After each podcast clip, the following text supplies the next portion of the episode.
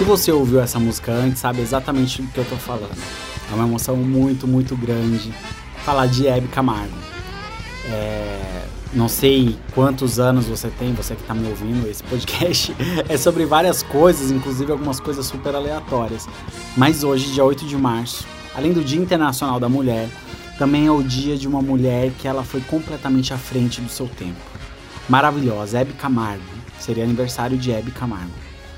Uh, Hebe morreu em decorrência de um câncer em dois mil e doze, e eu lembro como se fosse hoje. Eu lembro que quando eu soube da morte da Hebe, eu tava em cima de um caminhão, eu acho que era um sábado, é, num protesto contra a corrupção no Brasil, gente, em dois mil e doze. Foram, era o dia do Basta, né? Foi um movimento é, sem fim partidário, que a gente tinha por ideia aquela coisa de lutar contra a corrupção.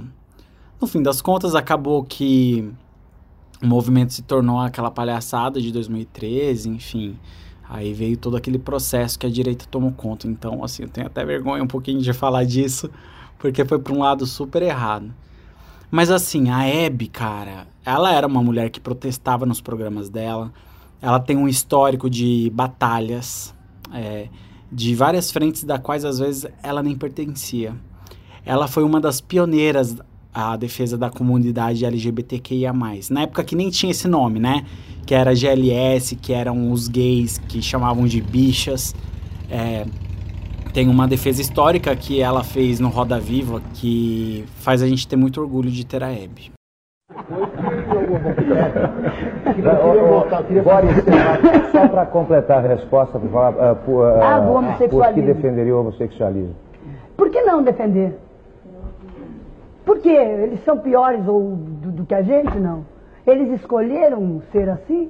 São seres humanos iguais a gente. Eles têm pai, têm mãe, irmãos, trabalham, pagam os seus impostos. Por que que você tem que... Mas você não acha que você, como uma formadora de opinião, você defendendo, você poderia estar... proliferando? Que seja. Muito pelo menos você estaria... Uh... Não, não, meu queridinho. O fato de eu falar não vai mudar. Ou as pessoas nascem assim ou não nascem. Não é porque a Hebe Camargo falou, ah, a Hebe Camargo falou, então que maravilha, você. Não, quem tem que ser é. E, você acha e pode se manifestar. Assim? Você acha que as pessoas nascem assim? Olha, eu, eu tenho muitos amigos homossexuais, pessoas com quem eu aprendo muito. São pessoas educadas, maravilhosas, com uma cultura que eu gostaria de ter e não tenho. Tenho um profundo respeito, eles por mim e eu por eles. E eu converso muito. Justamente por causa desse tipo de pergunta que as pessoas fazem. É, e eles me dizem, não, a gente já nasce, às vezes passa um tempo, demora um tempo para se manifestar, e mais tarde, outros, alguns vão se manifestar muito mais tarde.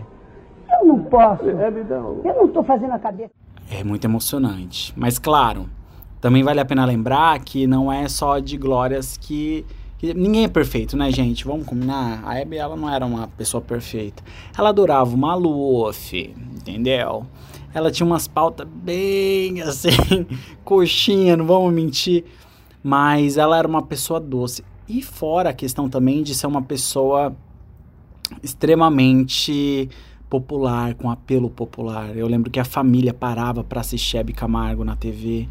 Uh, nos programas dela, ela fazia especial Dia das Crianças, que eu adorava, e de uma classe, uma elegância, em plenos anos noventa, onde tinha a banheira do Gugu, onde tinha várias coisas assim de origem bem duvidosa, de um gosto bem esquisito, a Hebe, ela mantinha a classe, mesmo sendo arrojada, mesmo sendo irreverente. Então, assim, eu acho um bafo, eu adoro a Hebe, chorei quando ela morreu. Fico muito emocionado quando eu vejo qualquer coisa dela. E você vai falar, Paulo, você já conheceu a Hebe? Não, não conheci, gente. Eu era muito novinho quando ela morreu. Mas, putz, que pena, cara. Eu queria muito ter conhecido ela. É uma pessoa que eu sempre admirei. E sigo admirando mesmo depois dela ter morrido. E, e eu acho que é muito sobre celebrar o legado, né? Celebrar a vida de Hebe Camargo. Agora, sabe como é que eu quero que vá ser meu enterro? Quero que vocês todos vão. O meu enterro vai ser assim. Tá todo mundo convidado. Não precisa convite nem, nem comprar ingresso. Vai ser porta aberta. Vai ser lindo. Porque todos os conjuntos que passam nos meus programas, é, só pra contrariar, Negritude, e os meus amigos, o Chitãozinho Xororó, Leandro Leonardo... Putz, Leandro... Ele tá sempre na minha cabeça. Aí o Leonardo, Daniel... É... Com certeza, tanto o Leonardo, o Leandro também vai estar. Com certeza, com certeza, né? Ele tá sempre. Então, o velório vai ser bárbaro, porque de noite não vai ter aquele negócio de ficar três gatos pingados da família lá e não tem mais ninguém, a família foi dormir cansada, não quer ficar junto de mim. Vai ter forró. Todo mundo, os conjuntos vão ficar cantando. Cantando. Você já programou isso? Tá tudo programado. Já contratei todos eles. Bebidinha não sei ainda, vou ver se passa uns drinquinhos. Pro pessoal, porque ficar a noite inteira. Mas juro por Deus, eu quero que aconteça isso. Não quero ninguém chorando. Não chore por mim, tá? Linda. Ria sempre, porque, olha, fui... Eu, olha, já pensei que morri. Linda. Eu ia dizer, fui. Fui uma pessoa muito feliz. A vida foi... maravilhosa, Deus foi generosíssimo comigo, então eu quero morrer feliz também. Você não existe. Não quero ninguém chorando. Então eu vou aproveitar e contar algumas curiosidades sobre a Hebe Camargo, que talvez você não saiba. A Hebe, ela nasceu numa família humilde e estudou até a quarta série só. Incrível, né? O pai dela ganhava dinheiro tocando violino em sessões de filme. Eu vi isso pela primeira vez na, no seriado que a T V Globo exibiu em dois mil e vinte, né?